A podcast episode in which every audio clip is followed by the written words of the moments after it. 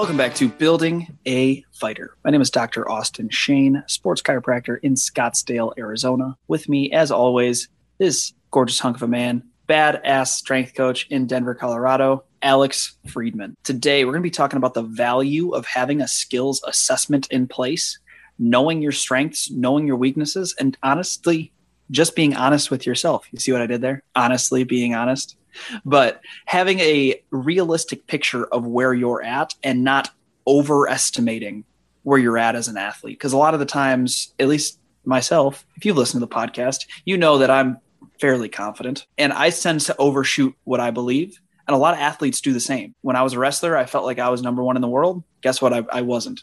And you have to have that realistic assessment of where you're at in order to progress. If you don't have that realistic assessment, guess what? We can't ever progress past that because you have to get in touch with what's going on. Yeah, I think that realistic picture too only comes when you communicate with your skill coaches. You communicate with the people that are in your corner. Like, yes, there's a, a value to self awareness and self assessment that I think has to be learned and honed for a long time.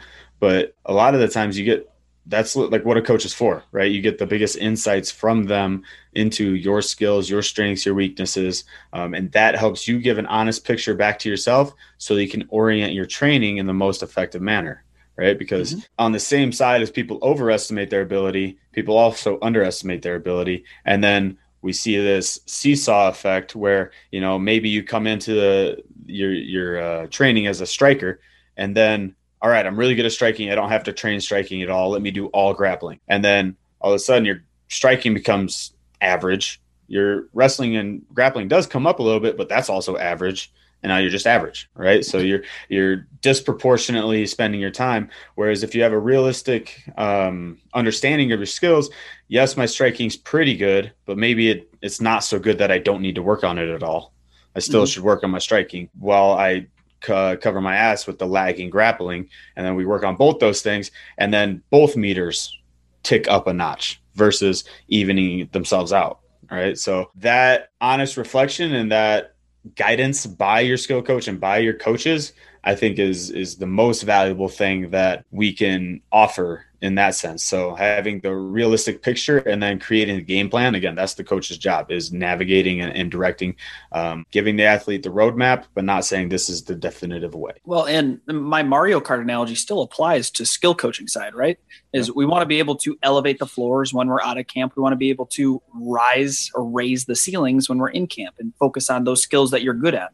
Guess what? If we don't have an objective measure on what you're good at, how the fuck do we know what to focus on out of camp? And how the fuck do we know what to focus on in because if we don't know where you're at and it doesn't have to be numbers right? But you have to have some sort of process. You have to have some sort of written down reproducible uh, testing that you can show that hey you're either improving or you're decreasing. Yeah. And it's different for everybody. I know the PI has their skills assessment that they put out in a uh, in their most recent issue of the PI handbook. Um, we are also coming up with a skills assessment for building a fighter that'll be in our courses. Uh, but you can also make your own. Each coaching staff can make their own as long as you know what is good, what is average, what is bad. And then from there, we can focus on different skills that you find valuable for your fighters because each team is different if my if I'm a fighter that's going to team alpha male, they probably are going to be a little bit more heavy grappling, right? That's their emphasis for the most part. So they're going to really, really focus on trying to fine tune your wrestling, and their assessment should be very wrestling based in nature. If I'm going to let's say like a black house where uh, Jason Park's at, who's a fucking amazing, or CSA, even a Bretter example. Um, where I think Killian's his name, the striking coach out there. He works with uh, Gaston Bolanos he's a Muay Thai specialist. So his striking assessment is going to be very detailed, very detail oriented, and focusing on, hey, if you're missing up this footwork, that's minus three on my assessment sheet, whatever it may be. And again, it doesn't need to be numbers. It can be meets, exceeds, or uh, beneath expectation. But you should be able to have a metric and you should be able to look at somebody training and be able to say they fall into different categories And then through working with them, they can rise in those set categories that you create or that you find valuable as a coach. Yeah, I think absolutely. I think the best coaches do this. And, and the problem almost with coaching and using other mentors as your example is the best coaches have this system and this grade scale in their head so down pat that they can just do it mental, right? Yep. That they have what they're looking for. They know exactly what to see and what to assess in their head. They've had their system for however many years, and then that's what makes them a really good coach is they have that system in place.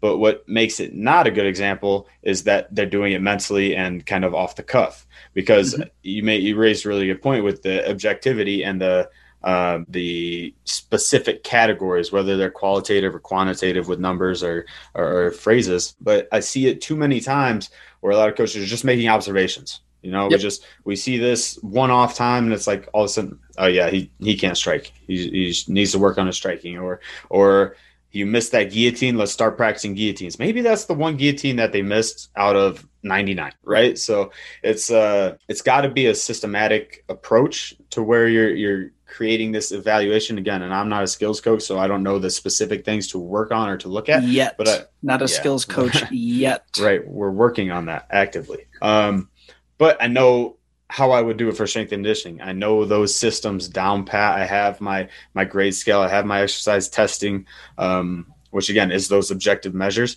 And I think mm-hmm. one good thing that I see going on at the place that I'm at is we have live sparring every Friday, right? And it's not just sparring in a sense of you're going to get with somebody and go hard. It's sparring inside the octagon. We keep track of who wins, who loses, and we create almost our objective feedback from that competition. A competition is a skill test in the ultimate um, meaning, right? Mm-hmm. So you yep. get to see how this person compares to the other person.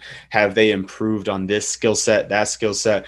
We can match up if we have enough numbers on the team. We can see, all right, I want him to go against this to see if he's actually worked on his pacing. I want to see him go against this striker to see if he's really got a blended approach for his takedowns. You know, uh, it's mm-hmm.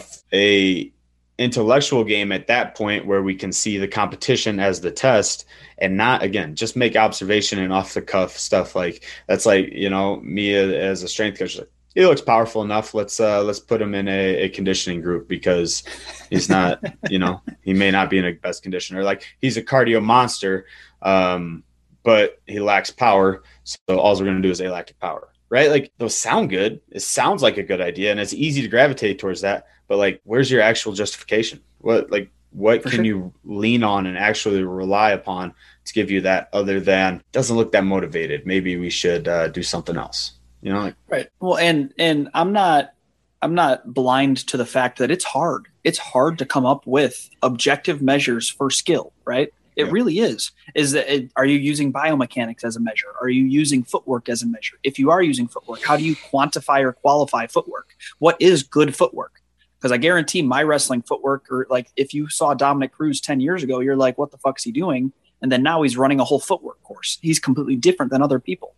How do we qualify and quantify what is good and what is bad? But I think that comes down to your coaching style. And I think that comes down to how do you view fights? because typically people that come to you gravitate to you for a reason they think you have some sort of purpose they think you are a individual and an intellectual in that specific area right so eddie cha our striking coach is probably going to have a different striking style or a different striking assessment than mark montoya the factory x striking coach right mm-hmm. because they have two different yep. striking styles but what is important to eddie could technically blend with what's important to mark but they might be seeing it through a different lens and that's okay. There's not going to be one global system. And if there is, that that would be awesome.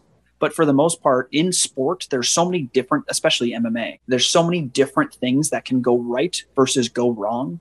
Think about you got your little muscle hamster, like a Kyle Crutchmer wrestler type fighter or uh, Sean O'Malley. Two completely different fighters, very good at what they do, but very different styles neither one's good or bad. It depends on the coach that's in front of them, the coach that's working with them, and how they quantify and qualify what they think that fighter needs to work on and what movement that fighter needs to work. Well, yeah, and, and that goes in like what is your coaching ethos, right? What what is, mm-hmm. what you put your stamp on as I'm a coach and I'm great because of this. Like you you need all the prerequisite tools, but this is the thing that that I identify with that my system is definitely going to hammer and get you better at, right? So that's and I can see where that gets hairy with like the artistic approach and style that you bring up, right? Because it's mixed martial mm-hmm. arts. There's an art of training. There's all, all these um, abstract terms that we throw around.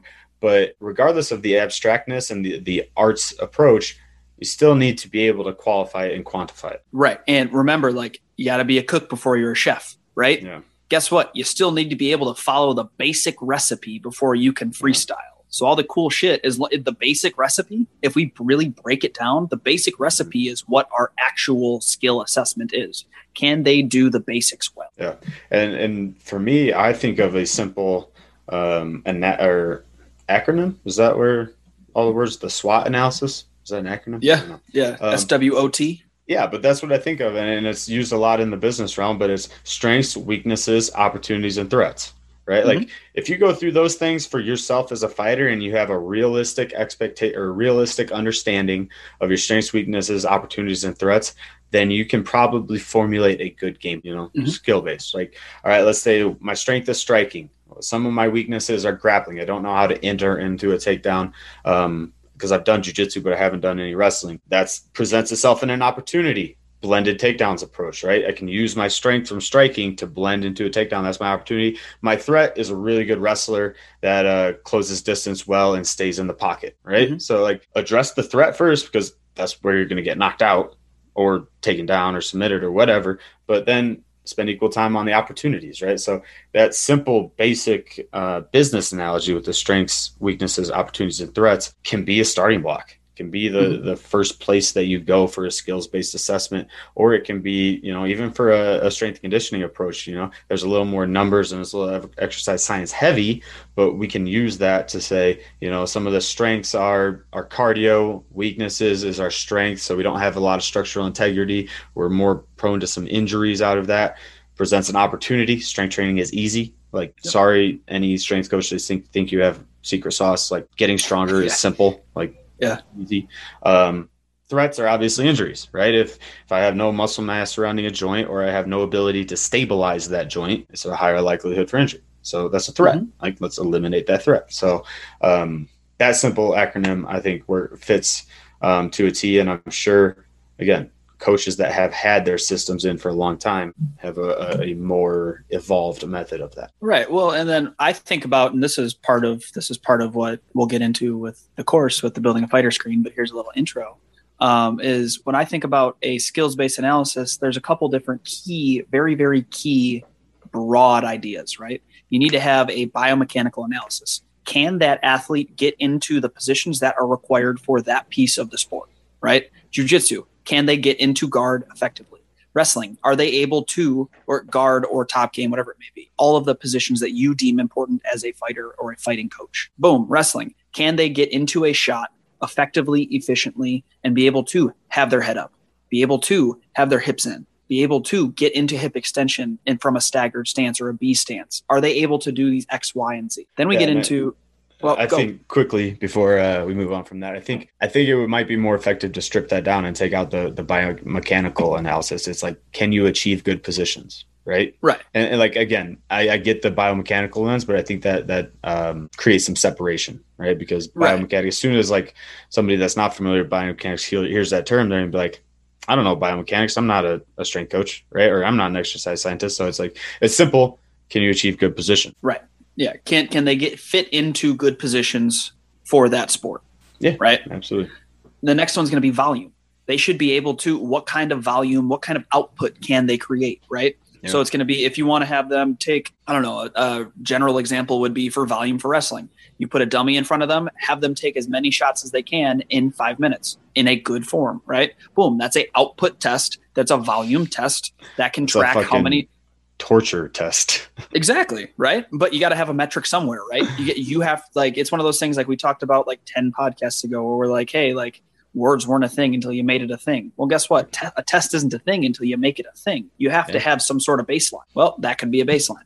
or uh, punching like output punches. How many punch times did somebody punch a punching bag or how many times can somebody go at a heavy bag with just their hands in 2 minutes? Boom, that's your output test right? And then you also have a power test. So how powerful You can put a accelerometer on something. You can put a velocity based training device on something. You can have a have them punch one of those uh, uh, the things that the PI has, the big old block that oh, Rogan the, always talks about. Yeah, the nonsense. I don't fucking know. Power but measure thing. The, yeah, the, some, the okay. yeah, something that is reproducible and you can track power output. That's a easy way to have a power metric for a skill based assessment. Yeah, and I mean, I, I, think another term that we've used for this uh, quite extensively is it work capacity, right? Yeah. Uh, exactly. Can you achieve or can you continue to work effectively under fatigue? That's your work capacity. Mm-hmm. Like a lot of people have tons of um, absolute capacity. So I think again, MMA training is grueling. You learn to grind. You you push yourself through it. A lot of people have a lot of absolute capacity. Like you could you can sit there and continuously shoot on a dummy for five minutes. You can do that. It's going to take like a Khabib or or Islam or somebody phenomenal at wrestling to do the same takedown every five minutes or to do a, a well positioned yep. takedown every five minutes. So um, it's working on the functional capacity, the, the, the the good work, the better work that you can accomplish, mm-hmm. not just work. Period. Right, and well, and that comes down to the coach, right? You you yeah. stop when they break form, right? And that's I guess break break form twice in a row. I wouldn't do it after one anomaly, but once you see see a pattern of of form breaking, boom, you're done. There's your metric, right? Yeah. But it's having it's I just came up literally those aren't the building a fighter screens. I'm just giving examples. Those are three very usable examples that you can put into place tomorrow. Yeah. And there's something that you can track and see are you getting better or worse? Absolutely. And then that that doubles down on the intention of the training too, right? It's not our intention with the training and when we drill, yes, we want a high pace when we drill, but we don't just want a high pace for a high pace sake, right? We want a high pace right. because it's more similar to our game day or our uh, fight day but we need to have intention and do this with purpose because you know it's the that old cliche it's like practice doesn't make perfect perfect practice makes perfect right? You need mm-hmm. to be able to hit these things achieving the same positions hitting the right um, outcomes and angles and doing them well rather than just doing them you know? Like how many hours do you waste just on shitty training you know? It needs to be intentional i can uh, promise you a lot of mma fighters the answer is a lot. Yeah uh, ton. You know, in my wrestling, in our wrestling career, it's just like, you know, here's this drill, continue to do this for 10 minutes or whatever. it's like, you know, after 30 seconds, it turns into just slop. Let's just go through the yep. motions so that coach thinks we're drilling, right? Um, again, it's how can you, and that's a challenge as a coach too, to go on a little different tangent. Like, how, how well can you keep your athletes engaged in executing correctly and doing mm-hmm. genuine uh, progressive skills versus just drilling, right? Because there is a place for the repetitive drilling, but not a place for the autopilot, boring, non effective drilling. Mm-hmm. Well, and then to go one step further on all of this, right? So we, if, if we have an assessment, we also have to think about how can I, what are the steps that I can take to make that person better at the things that I'm assessing, right?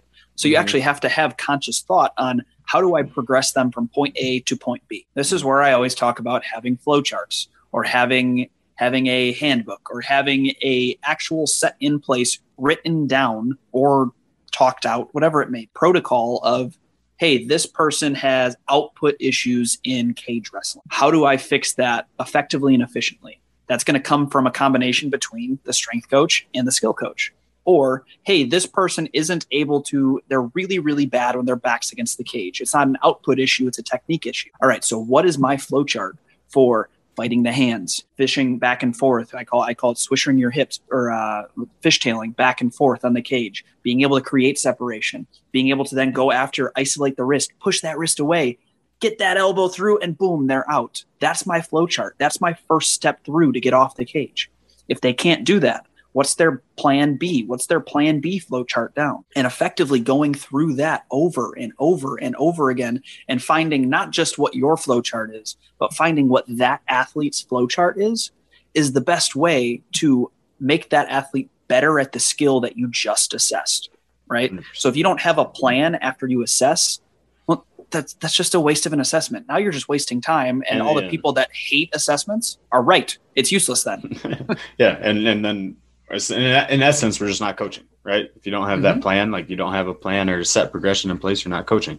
Um, two kind of anecdotes going off that.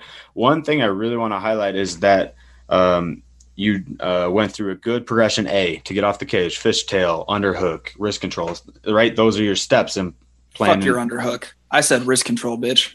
I like I like underhooks off the cage. Um, guess what I gravitate towards. But you have that set progression. That's your A uh, flow chart, right? That's your A direction. You go through this, right? The I think a lot of the problem is we take that A flow chart, like this is one option, hit this fast, and we go through it. Here's your B option. This is what you can do to, you know, sprawl or, or do something else. Like that's your other option. We don't finesse enough and give enough detail on the A option and the B option. They're completely different tracks, and we need to flesh out both of them. You know, if we we take the A route, but we miss wrist control, A route's not a route anymore, right? Right. Exactly. And so progressions. Right. So a, a, quick story off of that. We were just in jujitsu practice on Tuesday, and uh, we were going over a Z guard pass to head and arm or whatever. But I was drilling my partner. We say, "Hey, professor, we have a question on this," and our question was on the choke. Right. Our question was, "Are you cinching down here um, with the elbow to get the choke? Are you pressuring in with your shoulder?" Right. We showed the technique. He stopped us within the very first action of passing the legs. He says, you're not passing the legs right. We need to do this to pass the legs. And and then we pass the legs. All right. And he's like, oh, you're not stapling this right. You need to do this better. And then he walked away. Right. So we're like, we didn't get our answer, our question answered. But it's because we didn't have the rest of the the flow chart fleshed out. Right. And I think mm-hmm. that that was a, a an absolute, I think, savage and really good coaching moment that if you're not going to do everything with the intention and the detail, then how do you expect to get the end game? Because everybody loves the chokes, everybody loves the knockouts, right? Yeah. But if mm-hmm. you don't have the setups in place and you're not doing everything else technically proficiently and with a fleshed out game plan, then you're not going to get there, and it's not worth the practice. Welcome to the struggle of being a skill coach, my man. That's, that's... no, I, again, have that set progression and, and, then stick to it. Same with you know, I think about it with strength conditioning. You know, like we want output. Yes, we need somebody to get increased strength, and we want numbers on the trap bar to go up. But like, at one point, are you willing to sacrifice movement for that? You can't sacrifice. Was that our boy Scotty that pulled it over? And no, it was a, it was a different coach. It was a guest jujitsu guy um, from Ohana Jiu Jitsu in San Antonio. His name was Jason. Um, really good coach. Please, really good. Please session. tell me he has a Hawaiian last name. If it's Ohana Jiu Jitsu. No, he doesn't. I don't no? think, I think he's a white boy. All right. But those damn haoles. no, it was a it was a really good session and a really good again bit of coaching to make sure that whole pathway is fleshed out and we have a plan to progress, not just can you achieve the end. Right. And and one that's a good point, right? Is like we just had a little back and forth about wrist control versus underhook. Realistically, my plan B is an underhook, right? That's part of my second plan. But I need to be able to go through A and have a first line of defense first. Yeah. We always talk about like we just said it. earlier. I just said it earlier. You got to be a cook before you're a chef, right? I got to be able to understand step by step what's going through, and then I can add in the next step by step of process, and then we can put new steps in. Yeah. Again, and it's difficult because my second point there was when we take flowchart A, we take route A. Most likely, if we haven't been exposed to it, we're not going to be that good at it, right? Mm-hmm. So we have to think about it and we have to think about doing it right so this is the how you become a, a chef from the cook is the you know the conscious competence um, cycle that we talked about before in a podcast um, but i think it's worth mentioning again that we have to work from unconscious incompetence i don't know what i should do and i don't know how to do it and we need to work to I know what to do and I don't have to think about doing it because it's already there. We need to work through that on every flowchart, on each individual one right? Because mm-hmm. so many times we skip those middle steps and we show option A, we show option B, we show option C, and now since I've showed it to the athlete, they should know and be able to execute it every time. Mm-hmm. You know, they're still working to progress that skill into that unconscious competence where I don't have to think about what I'm doing. I'm already doing it.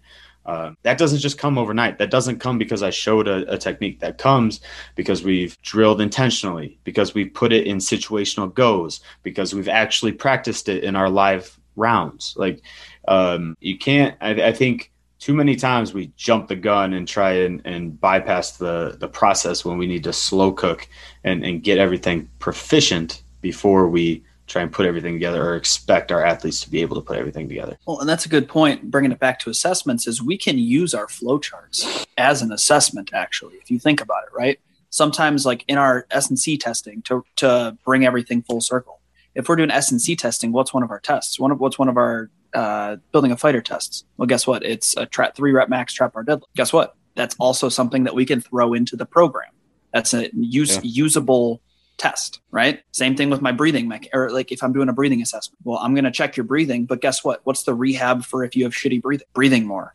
Yeah. so we can, so we do that. The same thing can we can as a skill coach, you can use your different flow charts as an assessment or a skills assessment based off where this athlete's at. If you have a set way you want somebody to get off the cage, run them through that scenario. Don't stop them in the middle. Run them through that scenario 10 times see if they figure out a way see if they all you have to say is hey i want you to get off the cage.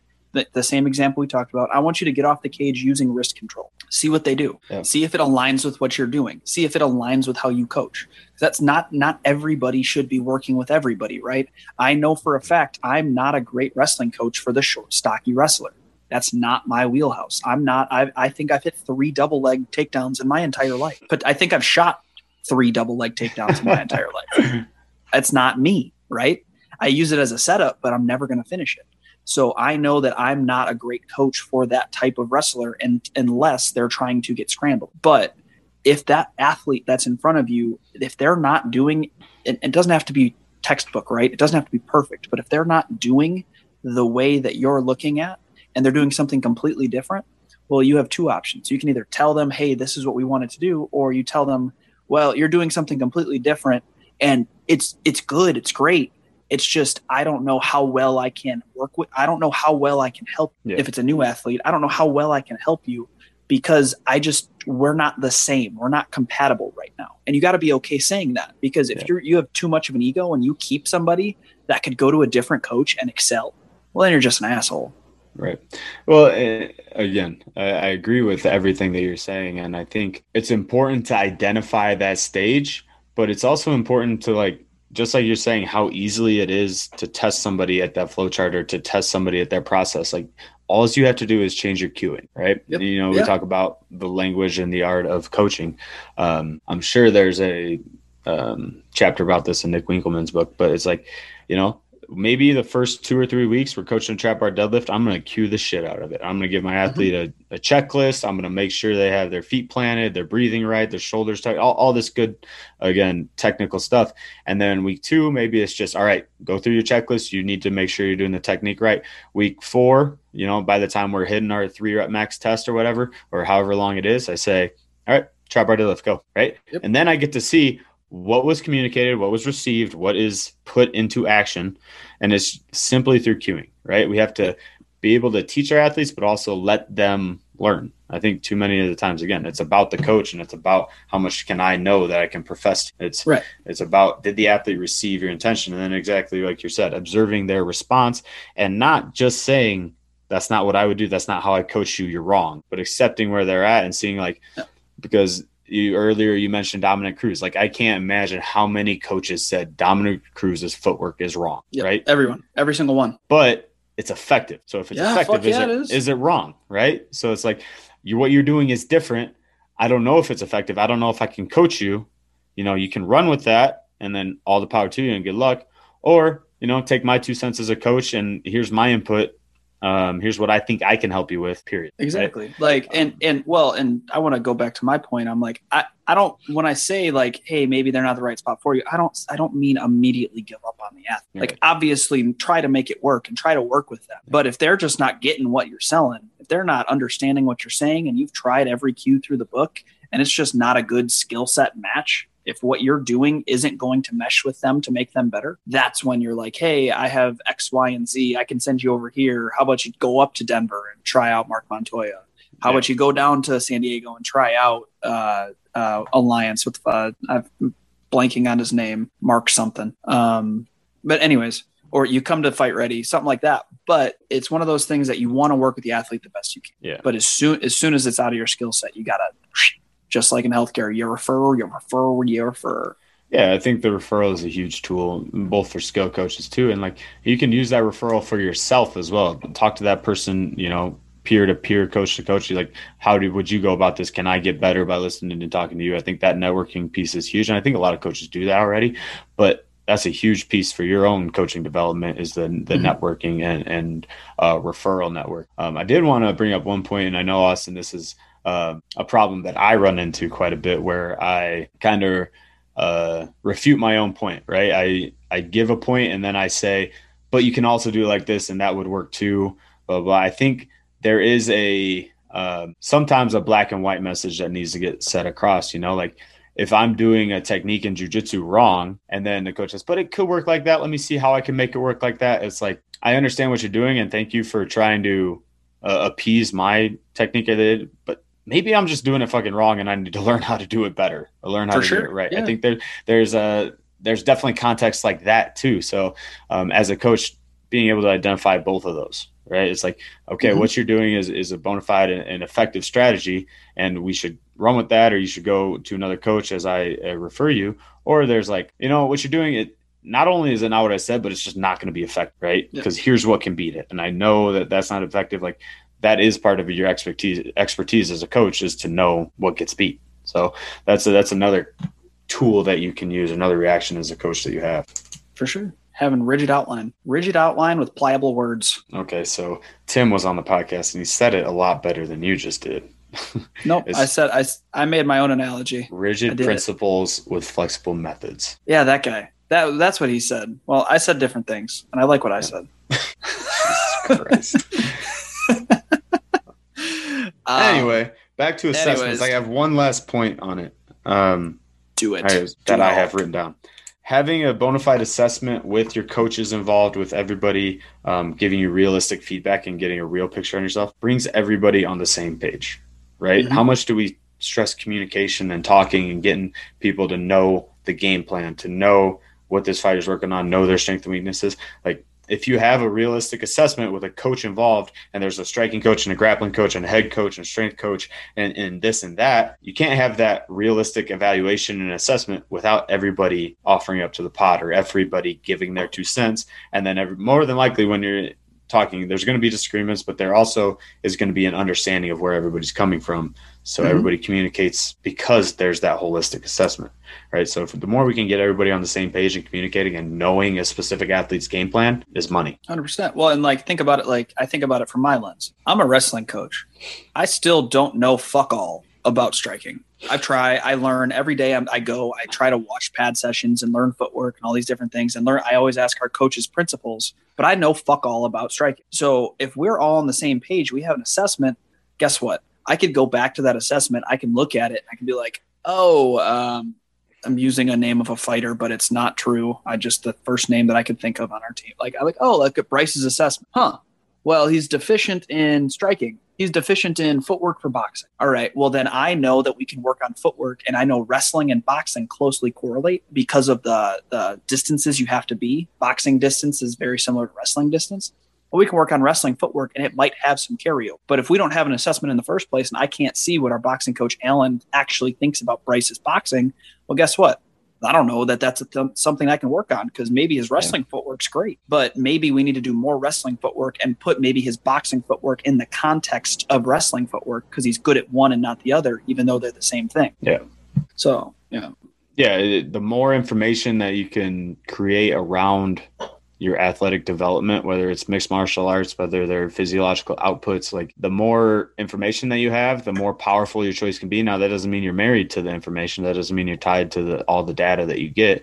And we all know those, uh, those type of situations where it's the data says this and the data says that, and then, um, other things get in the way. But we need to, the more information we have, the better informed decision we can make. Uh, that's just a, a, logical truth, right? So having that information won't be a bad thing. Um, do you always need to rely on it and use it exclusively? No, but gather and uh, I mean we've said it a million times. You know, if you're not assessing, then you're guessing, right? You can work off observations, but you know how how long is that going to work, or how what, what, how effective is that approach versus how effective could a different approach be? It's um, worth investigating in our books. I would 100% agree. So, this was our skill assessment podcast. Please like, share, subscribe, do all the cool stuff that allows us to become friends with your friends. We just want to talk to more people and just get our voices in their heads. But please, if you're on Apple Podcast, please leave us a review. That'll boost that SEO, get us in front of more people as well. If you got to get in contact with us, all of our information is in the show notes, uh, our Instagram, as well as our email addresses.